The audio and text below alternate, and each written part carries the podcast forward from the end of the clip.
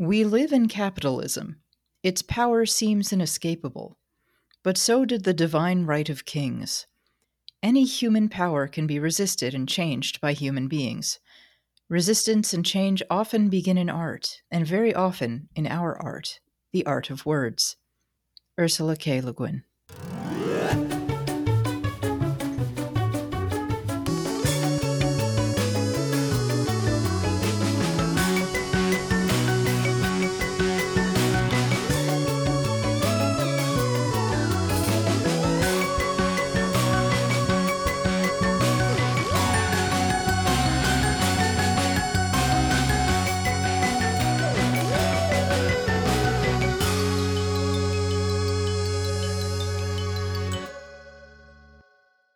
Welcome to Write Good, the only podcast that helps you write good.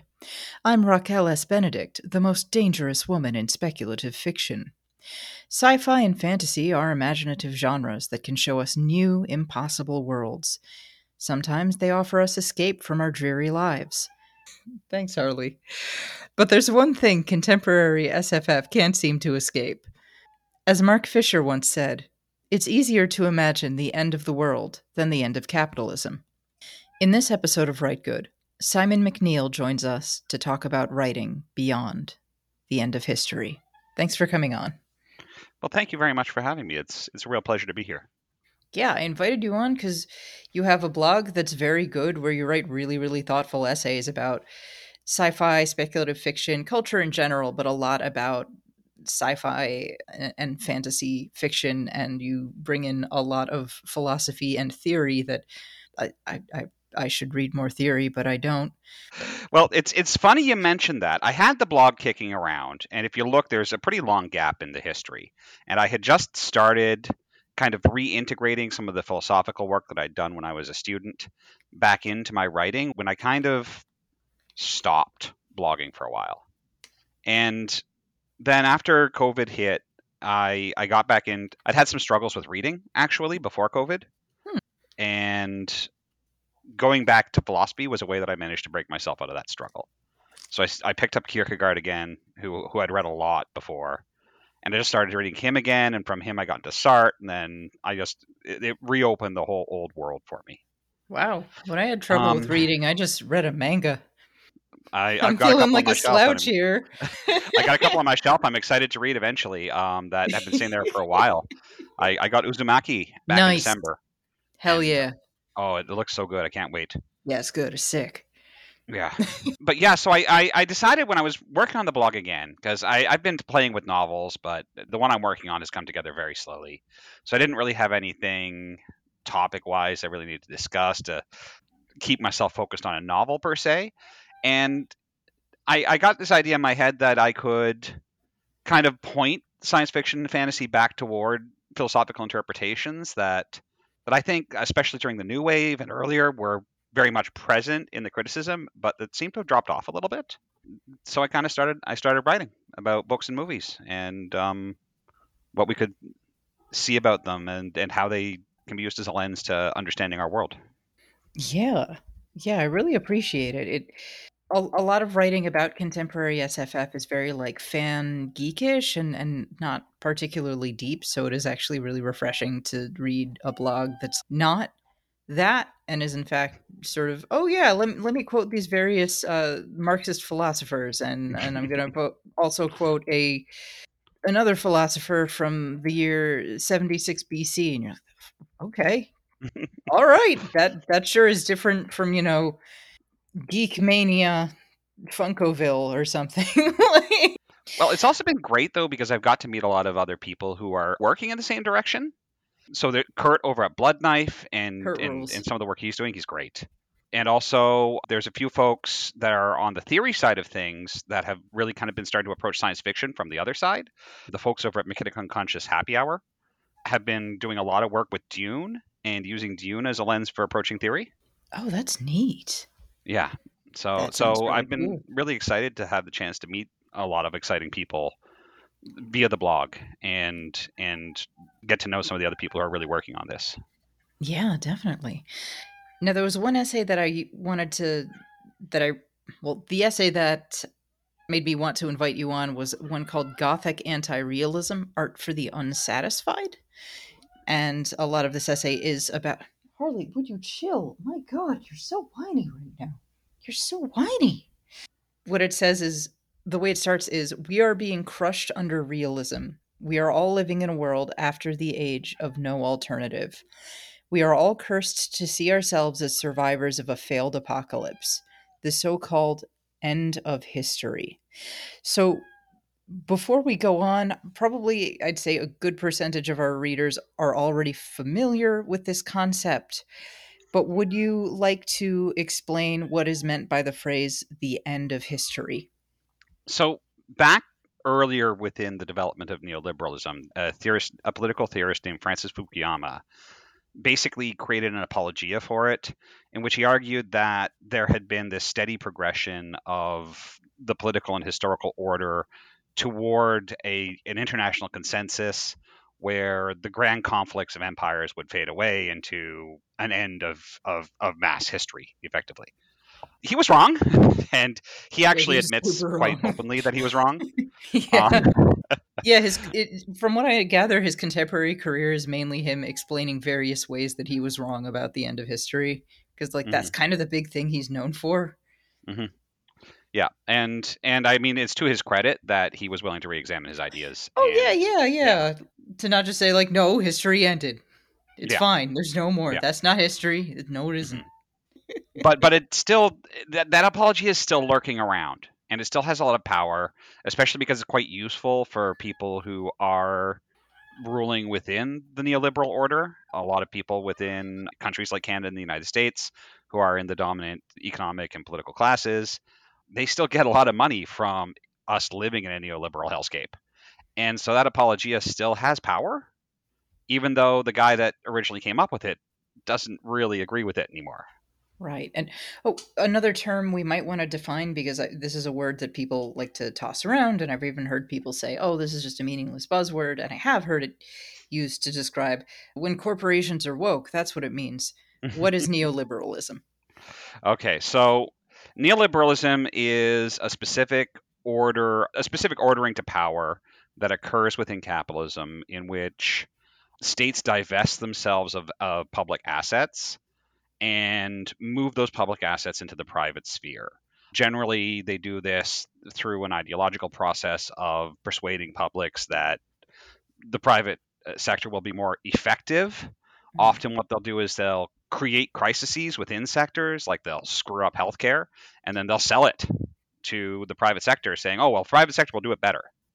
And this is mostly just a process to enrich people, but it also brings with it a lot of baggage for how people are expected to see the world. For this, Margaret Thatcher is really informative, where she said that there there's no society, there's only um, individuals and their families and this this narrowing of the world to these small familial units that are basically just collections of isolated individuals is well it's kind of terrifying yeah yeah no we're going to get to the nuclear family and family in a little bit um, I, I, know you're going to have a lot to say about it and a lot of interesting stuff to say, mm-hmm. but let's define one more thing that a phrase that is probably going to be used. So let's get down what it means before we start using it. Right. What is capitalist realism and how does it relate to the end of history?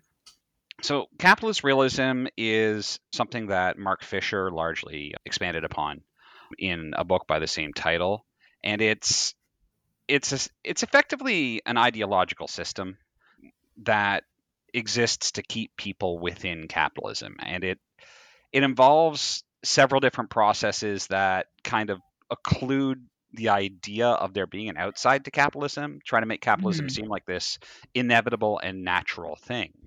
Mm. Um, and of course, the end of history, that idea that everything was progressing toward this moment, is part of what creates that sense of inevitability. Fisher was very much an art critic, and a lot of his work was focused on art. And so, as a result, Fisher uses a lot of examples from within art to demonstrate how capitalist realism reifies itself. Mm. So, what's one example that that Fisher discusses? Oh, if I recall correctly, he talked a fair bit about the Terminator movies. um, in Oh. that book. Oh hell But- yeah, that's intellectual. That's what I like. Yeah, no, he's he's actually great for this. Honestly, Fisher, another book of Fisher's, The Weird and the Eerie, was one of the key things that really got me back into writing criticism. It just inspired me. He was an amazing critic. Especially his three favorite things to work on from criticism were were books, movies, and music. And well, that's two out of three for me because books and movies are my two favorite things to write about. he was really valuable as a critic, and and and and also it's showing how criticism could be part of a political project. So he very frequently, like within the weird and the eerie, if you look at any given essay that might be focusing on a punk rock song from the 70s or on the early novels of Margaret Atwood or on all these different topics, but at the same time he's kind of getting at part of the the the um, subjective condition of late capitalism and and how we feel these things missing in our lives. So he's just he was a such a wonderful critic. I should probably read something of his eventually. I would strongly recommend it. I would say honestly for for people who are in art criticism, The Weird and the Eerie is a must read. Oh, okay. Jeez, well I gotta take I should check it out eventually someday. I'll add it to my long pile of you should read these books. Fanon is on there currently, staring at me angrily. Like, Raquel, come on, get get on it. yeah, all- that book was actually one of the most difficult books for me to ever read. The the chapter of The Wretched of the Earth where he gets into the case studies of, Oh, of Jesus psychological Christ. harm from colonial violence. Oh, whew. That sounds brutal. it oh it's it's not easy it is Yeah. it is the fact that you know that these were real people whose lives were broken in these terrible ways just makes it so much harder Yeah, no because kidding. like it's it's written like horror stories it's it, they're almost like ghost stories except they're they're true That sounds like a like a difficult but necessary read. So yeah he's Maybe he he was an important one yeah, no kidding. Ugh.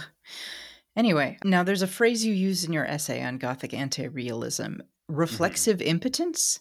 right so i'm going to actually read the quote that i used in in my essay here Okay. to kind of start us off and this is from capitalist realism we know things are bad but more than that we know we can't do anything about it. After all history is over. Well that's that's me again. So we can't do anything about it is is really what reflexive impotence is going for.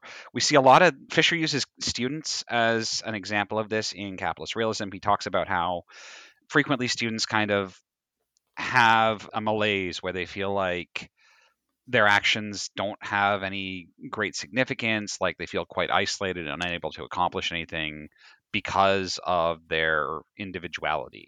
They're so alone that they just they can't they, they can't accomplish anything. And the idea of grouping together to accomplish something bigger never even occurs. And and that's a lot of where reflexive impotence lives. Right, because this, we're we're such individuals. We're Yeah. all individuals. Yeah.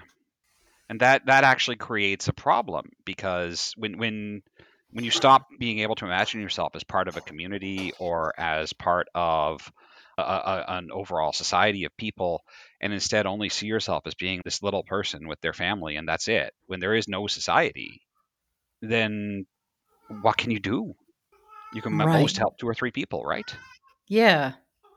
I mean, mainly just yourself and your close friends, and that's it. Fuck everybody Exactly. else. Sorry, can't help ya.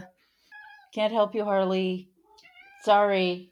No, it's okay. I can help you. I can get your ball and throw it for you. It's okay, buddy. Chill out. All right. All right, there we go. There, I helped the cat. Okay, another term hyperreality. So, hyperreality is when elements of reality, or even elements that aren't particularly part of reality, are kind of expanded in importance and inflated to the point where they push out everything else. So that you, you, your sense of what reality is becomes limited by the, the obscuring weight of the hyperreal. So, people are like, well, you know, like there's always been markets. We can't get out of buying and selling things. Therefore, capitalism has to stick around. That would be an example of hyperreality because it's it's it, the the action is taking the idea of a market as being equivalent to capital and and then crowding out the even the reality that existed that capitalism itself is a pretty new development. Right, right. Through most of history, I mean, it's what only a couple of hundred years old. Mhm. But it is weird that how we think like, well, that's that's the only way to live. No, it isn't. Mm-hmm. I mean, it's. I'm not going to say that our old pre-capitalist ways were uh, necessarily better. I'm not gonna. I'm not gonna be one of those weird return people who are like, "Yeah, feudalism, that was great. Let's go back to that." No, no. But the, I but think- the point is that it's not the only option. Exactly, and I think that that part of what becomes challenging when when looking at history is this tendency to view it as being an evolutionary process leading to some grand moment. And so, of course, things have to be at their best now. When, uh, if you look at a lot of anthropological research that has come out since, well, since after the 70s, really, until now, what we've seen is that cultures don't actually evolve exactly. They, they, they change, they change a lot, but Right. they, they do so more through a product a process of metastatic equilibrium, which is they'll they'll settle into a way of being that works for the world that they're in until that world's disrupted, and then they could suddenly transform their societies. And this is how we end up getting a whole bunch of states kind of popping up all at the same time because states create conditions where other states have to exist effectively. Mhm. And so we, we, we are stuck in a rut right now. And we seem to be kind of stuck with a culture that is increasingly at odds with the world we live in. But we also have trouble knowing what's going to come next. And that's part of what's scary. And that does freeze people too. That that fear of what's going to come next and the fact we can't know. Right. Like what I've seen mostly about what's going to come next is either more of the same or apocalypse. Mhm. Like that quote, basically. Mhm. It's Mhm. easier to imagine the end of the world. And and so there's something interesting about apocalypse though. Apocalypse actually really fascinates me a lot because we only ever get half of an apocalypse with most of our apocalypse media. We get the end of something. But if you look at how like if you look at like just example in the the the prose edda at what happens after Ragnarok, a new world arises and the gentlest of the gods who are already dead before the start of Ragnarok arise from the dead and humans come back and animals come back and there is a new world that is a different world. Apocalypse is supposed to be revelation of a transformation not just the end of something. But we just get stuck with zombie hordes lurching around because all we can seem to imagine is the end of something and not that there could be something else that might be different on the other side. Hmm. Yeah, yeah. Now, how are some of these concepts embodied by contemporary mainstream SFF and mainstream pop culture in general? The the end of history, capitalist realism, reflexive impotence, hyperreality. we see a lot of reflexive reproduction of the current political climate in genre fiction, where we'll we'll take elements of the world we're in and transpose them into a fantastical setting, but it's it's still basically trying to talk about a culture that is the same as our culture in fundamental ways. Mm. Uh, Things like the Goblin Emperor do this a fair bit, but we also see it in work like I'm trying to remember the name of the show. It's a television show, Altered Carbon, which I Hmm. know there are novels for that as well, but I haven't read them. And in that show, we get a world that is it's still just late capitalism, only they've got flying cars. Mm. So we we do get this tendency to either and we see this in Star Trek Picard as well, where we see capitalism kind of creeping back into the economics of the universe.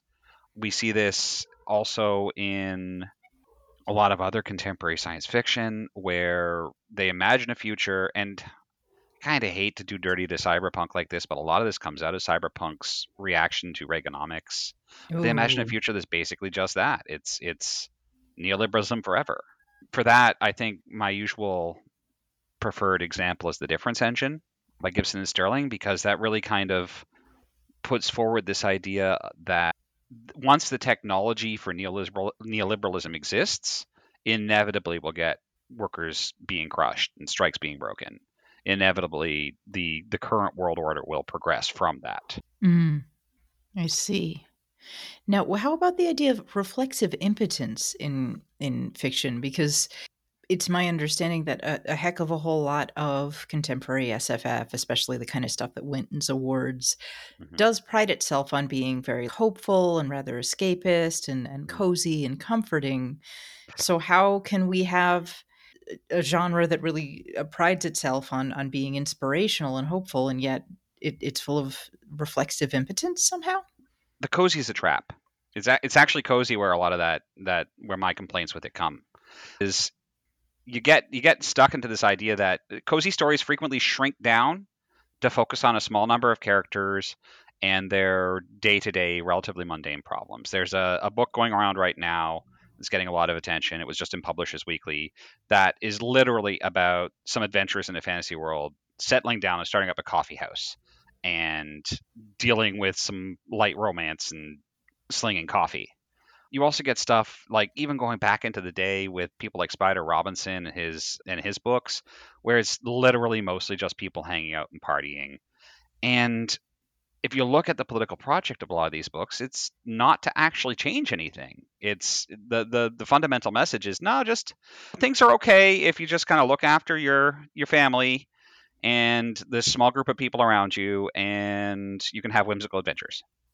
I'm thinking of what our guest Ashley Adams told me about House in the Cerulean Sea. I haven't read the book, but mm-hmm. according to her, the message of it was kindness. Like you can mm-hmm. you can do things with kindness, and it's considered this book that's very hopeful and inspiring and upbeat. But I mean, at the end of it, the system hasn't fundamentally changed. Mm-hmm. It's one man has been kind of nice, and on one hand, I mean, I, I'm divided. On one hand, I think it is kind of sensible to to to show like, hey, most of us aren't Superman. You know, we have mm-hmm. limited ability to change things, and that's okay if you've at least made some effort to be good. That's good, and that can have an influence on on the world, and and that's a good thing. But is there a possibility? It's like, how do we strike a balance between being somewhat mo- I guess humble or, or sensible about what how much change we can do versus just creating more annoying like ego trip. I'm the hero of everything, right? Because to me, it seems like the I'm the, the hero who single handedly saves the world fantasy. It, it's definitely not a very communal or, or revolutionary fantasy in its own way, right? It's still right. this hero, like yeah. I'm the Superman, I'm the Ubermensch, I'm gonna, I'm, I'm the one, I'm the one who does everything. I, I think that it, it's not necessary the protagonist be the one who changes things. The person who needs to change things is the author. So it, it, it isn't a matter of creating an heroic narrative necessarily. You don't have to have your character win, certainly. I love horror fiction, often the protagonists lose.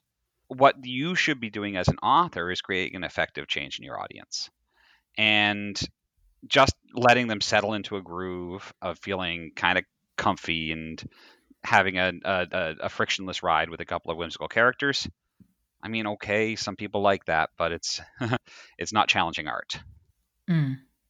Yeah, I I mean, I do think like cozy has its place, I don't think there's anything inherently wrong about the idea of, yeah, here's this little slice of life novel about some goblins running a coffee house. That could be fun. You know, that could be nice to read. Yeah. But it could be.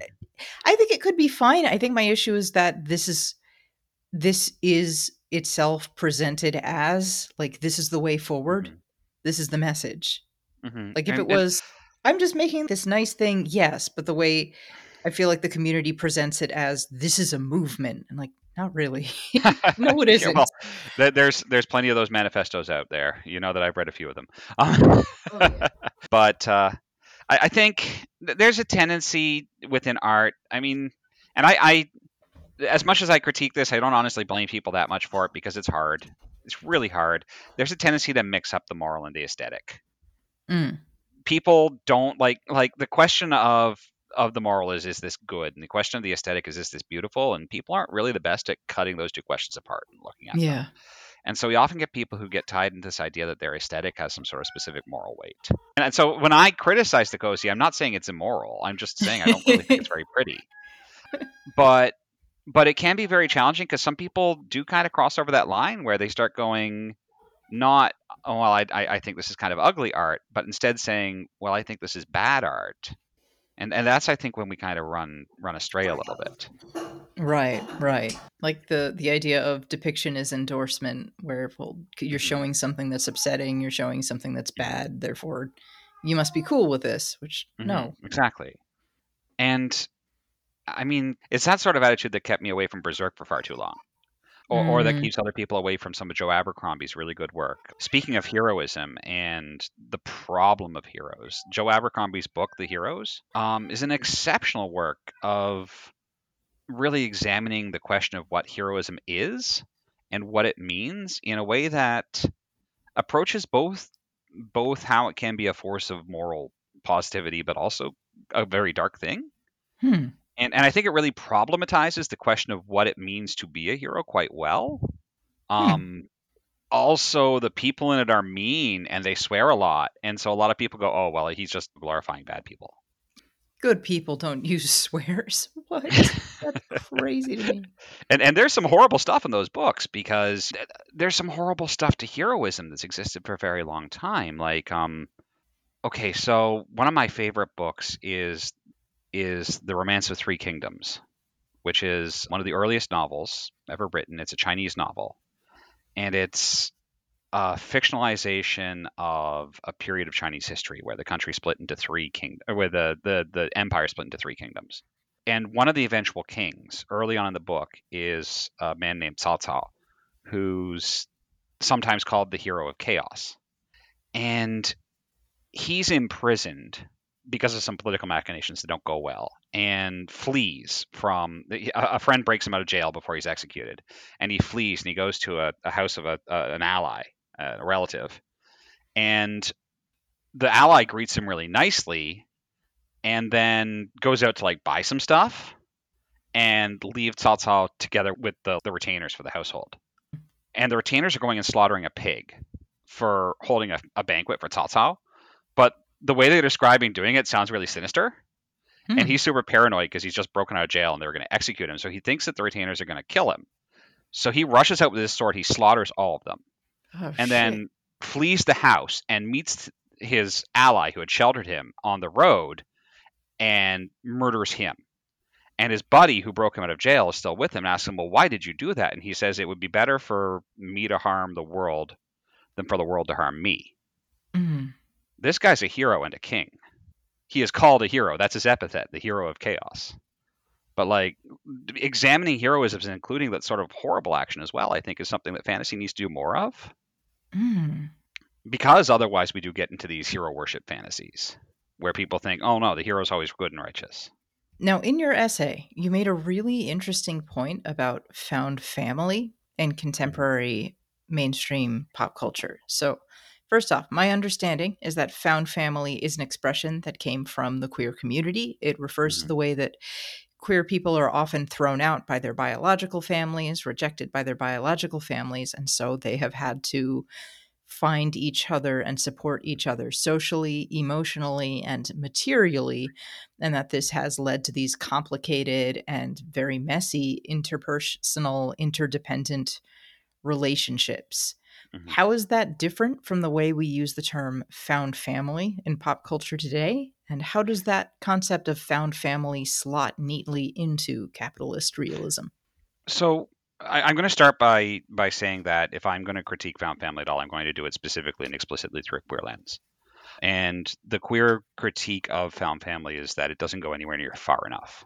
Mm. That the creation of community shouldn't necessarily be structured along the lines of the nuclear family. That's itself a very contingent way of looking at family. There's lots of other ways that we have historically seen what constitutes a family.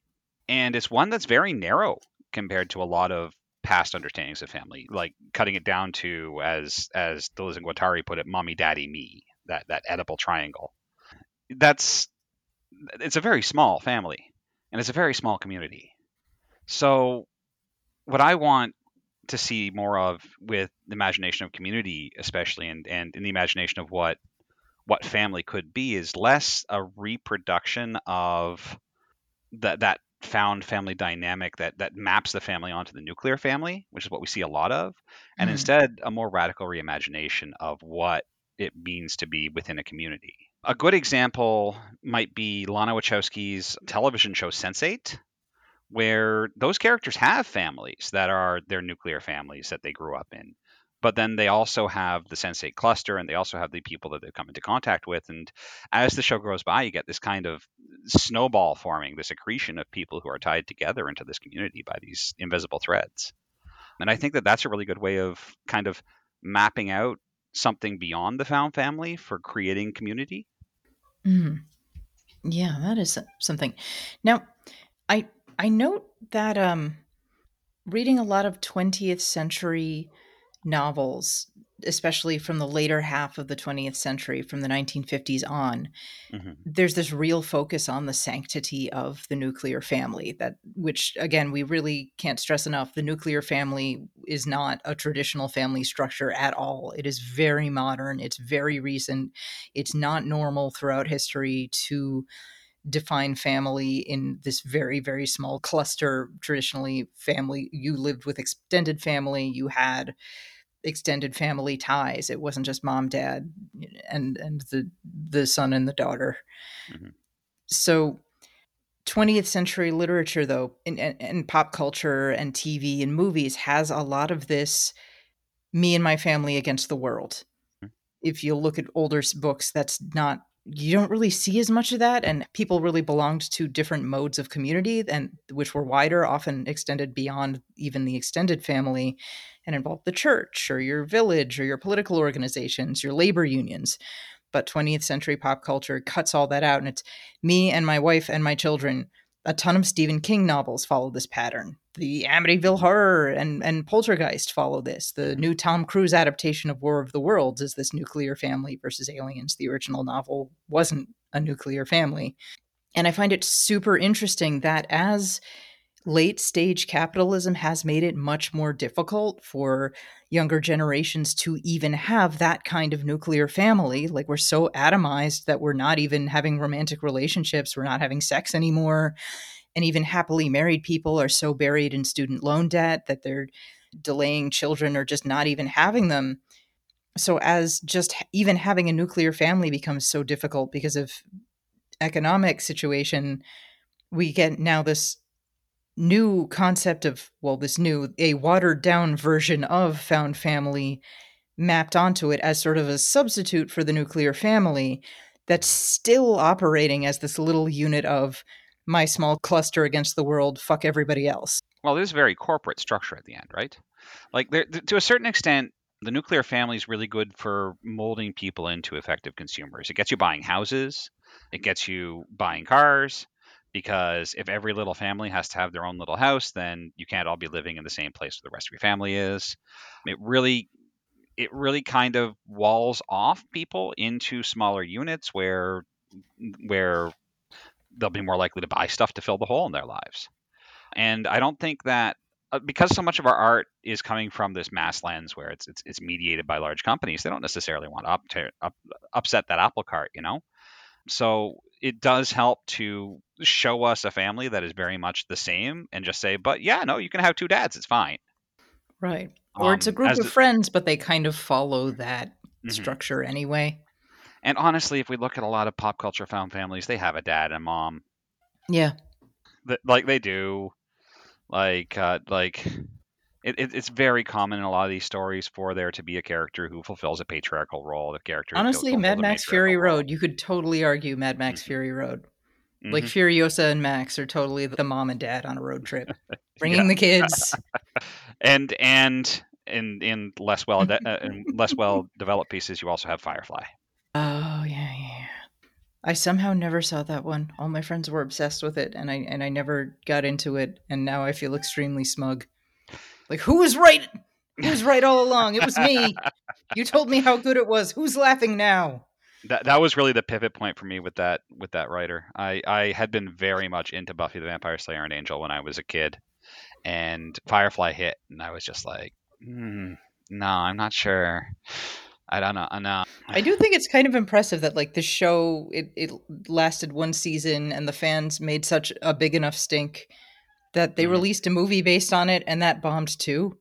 Like that's kind of cool. it's like when people tricked the company into releasing Morbius twice. That was so that cool. Was, that was wonderful. That was wonderful. That was great. I loved it. I, I, I am half tempted to actually watch Morbius just because of that. Of course, I won't. No. But but uh, but half tempted. I wouldn't watch it sober. No, no that's all. You not. watch it. Watch it with equally under the influence of something. Friends, I think, would be a pretty good yeah. time. yeah, if you, if you were with the right group of people, then then you could have some fun, just kind of riffing Yeah. on it, I suppose. Yeah. But um, I don't know. It's it's been a long time since I've had a bunch of people together for a movie, so Yeah, no kidding. Yeah. I will give Stephen King this: is at least with some of his depictions of the nuclear family, he understood that there was a problem at the center of it. Oh yeah. Like The Shining is a good example of that, where where really he just rips apart the whole idea of the patriarch and just really lays it bare as being something that is nothing but a a cause of violence. Right. And that's that's that's pretty good, Yeah. but yeah, he doesn't always hit as well as he did in The Shining. Yeah, yeah. I mean, when you write that many novels that fast, they're not all going to Mhm. be they're not all going to be uh, amazing. Exactly. And also when you're banging out that many novels that fast on the amount of cocaine he was on, there's there's going to be some Yeah. interesting choices made in the books you're writing. Yeah, yeah. But but I, I think with a lot of that media, it's it's simply that it's in this soup, this ideological soup that that contains these elements of what we consider constitutes a family, and Right. and that brings with it these hierarchies that should be a- abolished, and it brings with it these limits that should be abolished. And when I criticize the family, that's that's really what I'm saying. It's not that there's any problem with people being in families, but it's that we should be breaking the boundaries that family sets around the outside world. Yeah, definitely. Now, let's switch gears a little bit. Tell me about the problem with the middle of culture. What does Mm. highbrow culture and lowbrow culture have in common? This is another one of your essays. Yeah, I'm not very fond of middlebrow uh, art. The issue I've got has to do with the willingness to take risks. I- really do prefer art that takes takes risks. I I, I prefer a grandiose failure over something that kind of hits the middle of the road every single time. And you get two places in art where there's a lot of risk taking, and those are at the the the far ends. So if you look at avant-garde art, a lot of it is very nerdy. A lot of it is deliberately off-putting. Um, a, a great example of this that, that came around recently, there was a video that was circulated that was literally just a woman screaming while a man s- smashed the heck out of a garbage can with a baseball bat. Yes, yeah, I saw that video, and I think Mhm. there's a woman leaning on a tree observing it, going like, "The fuck is this?" Yeah. And I mean, my initial reaction to that was like, ooh, goody. I actually really enjoyed them, but that that's very much in the model of avant-garde of of being that kind of deliberately off-putting attempt to to break norms. And that's definitely a form of risk. And it's one that usually operates in the high art spaces. Like I, I guarantee you all those guys are in an art school at some point in time Oh yeah, but then at the other end of things, you get a lot of risk is is in trash. Um, yes. a lot of old pulps, a lot of of other very disposable media, like Stephen King writing a bunch of novels while he's high on cocaine.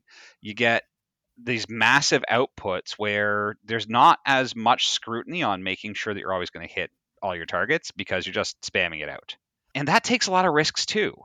yeah, And sometimes they might be sloppily ex- executed, but sometimes you get something that ends up genius as a result. There's a a movie called Duel to the Death. It's a uh, it's a it's an old uh, kung fu movie that's about two rival schools that have a tournament that they hold once a generation, where the best student from each school will meet up and have a sword fight until only one one is left. And it, these two guys that are from these rival schools get to know each other while they're getting prepped for the sword fight and realize they don't really want to kill each other, but they Hmm. gotta. And it's trash. It is badly executed. The special effects are terrible. They just like splash blood over everything as much as they can. It's it's trash cinema, but it also hits at something ineffable by its willingness to take risks. And that's what bothers me about a lot of middlebrow art is a lot of middlebrow art doesn't really care so much about taking risks. It just wants to produce something that will be inoffensive and enjoyable to as many people as possible. Mm. yeah. There's a lot of rules. it does lead to a lot of rules because you want to be able to produce a consistent product. But I don't want art to be a consistent product. Mm. Um, like a lot of the a lot of the aesthetic theorists that I like, like people like Wal- Walter Benjamin, were really quite concerned about the impact of mechanical reproduction on art and the tendency to make art less unique through reproducing it. And while that ship sailed to a certain extent, we're going to have mechanical reproduction of art. We can at least have art that within its reproduced set is still unique and special in some way and isn't just all following rules to produce a, a consistent product. Mm. I think someone's lighting off firecrackers in my neighborhood. Apologies if you can hear that. Um, nope. Yeah, it's oh. being filtered out. Oh, good. But, uh, nice. I guess this mic is. I, I used the mic that doesn't pick up as much background stuff, so hopefully it shouldn't yeah. be too bad. But yeah, yeah, that is something interesting about the sort of highbrow and lowbrow art. You've got mm-hmm. the quote unquote highbrow and lowbrow. You've you've got the people who are breaking the rules because they're doing it in a deliberate way because they've studied music theory or art theory or whatever and then you have the people who are breaking the rules because they don't know what rules are. They don't know how they're supposed to be doing this. And in e- either case a lot of times the results are not not exactly fun or they're extremely messy but they're super interesting. And i've found mm-hmm. that too that almost every artsy fartsy snob person i know has a handful of absolutely trash movies or novels that they absolutely fucking love. Mm-hmm. Or they'll be like, you got to listen to this band. It's my favorite band. And it's a band of three people who clearly cannot play the guitar. All of their instruments are out of tune. None of the lyrics make sense. And they're like, it's so good. They're so good, man. I, I, I guess, but there's something magic in it. yeah. And, and, and these art that comes from outside of formal education can also sometimes pop up in unexpected ways that are, are quite unique that aren't just trash too, and those are really important oh, yeah. as well. Like well, I'm thinking wasn't, of wasn't Edward... the first novel written outside of a formal education, right? My understanding is that the first novel was written by a woman, and this was in a time when women were not formally formally educated. I, that she... would be Tale of Genji we're talking about. Yeah. Yeah. Yeah, exactly. And and you do get a lot of that innovation when you get outside views coming into art. One one that I loved back when I was in school was Edward um, Leedskalnin, Edward Leeds Leedskalnin was an engineer who lived in Florida back in like the late 19th century, early 20th century. And he built this thing called Coral Castle, which is hmm. this series of rock and coral formations, just architecture and basically like exterior furniture, but it's all quite abstracted hmm. and unusual. And the guy didn't have a single day of art education in his life. He was an engineer, but he just right. went and built this massive structure that ended up being a brilliant work of art that that is remembered 70 years after his death. That's extraordinary.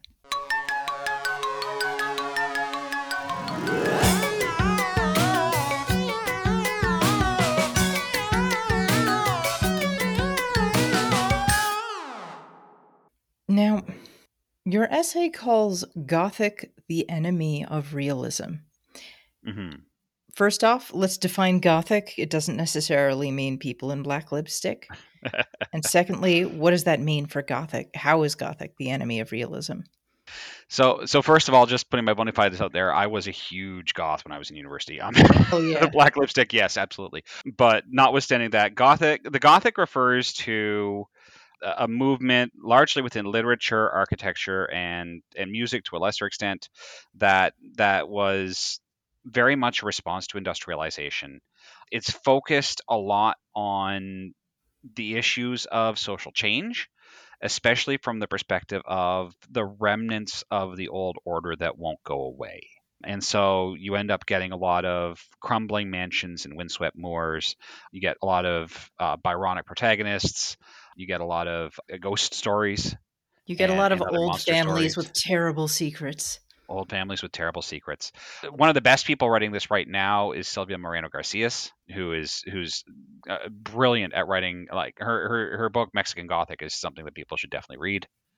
But it's it's a a, a long-standing movement within art, within cinema. The best piece of Gothic cinema to come out recently would be Crimes of the Future, which I was kicking myself after I wrote that essay on the Gothic. And then I went and saw Crimes of the Future like the next day, and I was like, oh, I could have used this so much in this essay. but as for why I see goth the Gothic as being an enemy of realism, it's it, it's because the Gothic is about the way things break down. and so much of what we treat as realism is about this reification of the present moment like i was saying before how how especially with capitalist realism it's it's this crowding out of the future with with the present and the gothic looks at that and says well let's let's just clear all this away it, it has to go.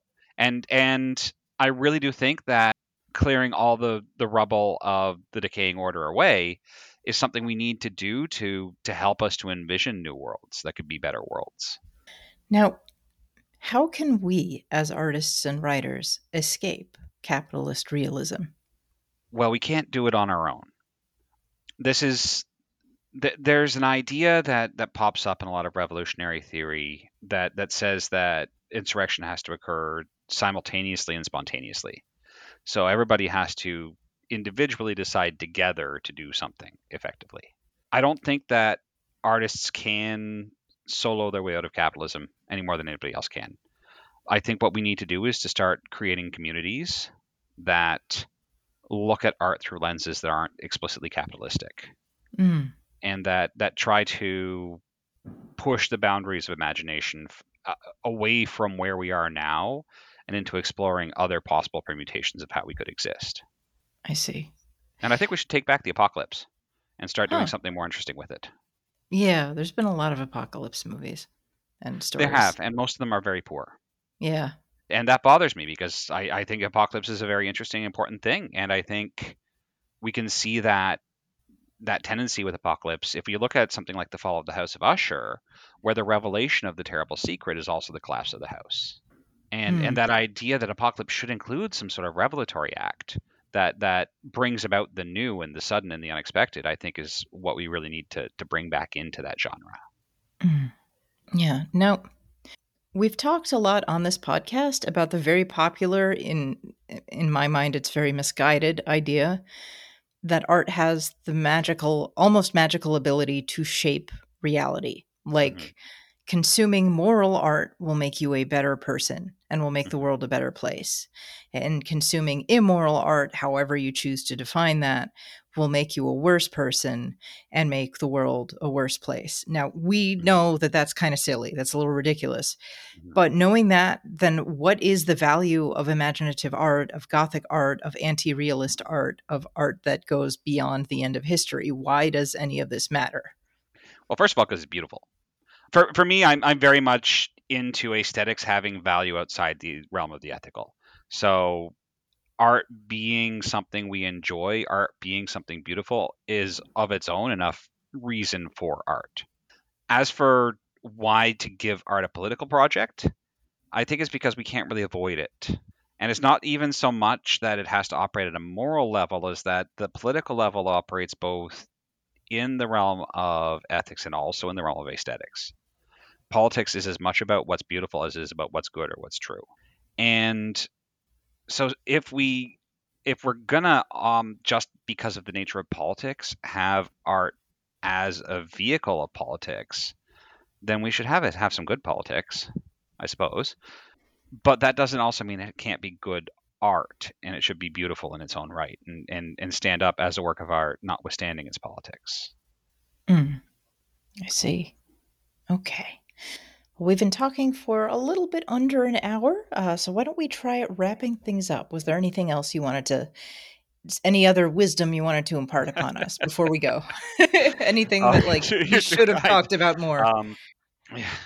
Part part of why I like horror, and I've been very attracted to horror lately, has been because I really like the idea of of the the sudden shock of realization of some sort of absolute difference.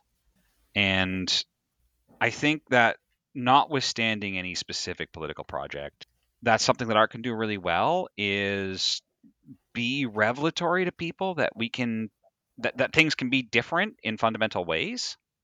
And it's not that any given work of art, it's not like Guernica is going to stop the Spanish Civil War. You know, like it's not that any given work of art is going to change the political situation on its own that's the whole thing is we don't want to be on our own. We want to be operating together collectively, and art's a part of that. Mm. And that it can kind of bring people together, I guess. Yeah, and and and in that it's it, that it is part of that collective action. Like we can't separate art out from the rest of human endeavor. It's still part of that whole economic and political sphere. And so I think it, there's a certain level of, of of wanting to accept is not a matter of instructing people to be good so much as it is being good through the creation of good art. Mm, I see. I think I get it. Okay. Now, before we go, where can our listeners find and support your work? Well, I have one novel published through a small press in Canada called Brain Lag Press. It's called The Black Trillium. I also have a blog, which is simonmcneil.com. What is The Black Trillium about? It's a post apocalyptic wuxia story oh, about anarchist rebels. Oh, no, you did a post apocalyptic story. about anarchist rebels fighting against a monarchy. Um, it was also five years ago, but uh, no, it, I had a lot of fun with it. it was, it's basically a love letter to one of my favorite authors. There's an author named Jin Yong, who um, is just an absolute treasure, one of the greatest fantasy authors of all time. And when I was first starting out as an author, I couldn't think of anything I wanted to do more than basically show my appreciation for him, and that eventually went from I, it started off as a, a, an abortive attempt at a translation project, and I realized I wasn't up to the task, and I ended up writing a, a novel instead. Nice. So, I I would write it differently now, but I love it still because it's it's the book I wrote. Yeah, definitely. Yeah. All right. Well, thanks for coming on the show. Thank you. It was great to be on. Yeah. And thank you, audience, for listening. If you like what you heard, head to patreon.com slash writegood and subscribe. Until next time, keep writing good. This has been Write Good with Raquel S. Benedict. Hosted by Raquel S. Benedict and produced by Matt Keeley for KS Media LLC. Theme song by OK Glass. For comments and concerns, please write to us at writegood at kittysneezes.com. That is R I T E G U D at kittysneezes.com. If you'd like to support us, please visit our Patreon at patreon.com slash writegood. This has been a Kitty Sneezes production. kittysneezes.com in color.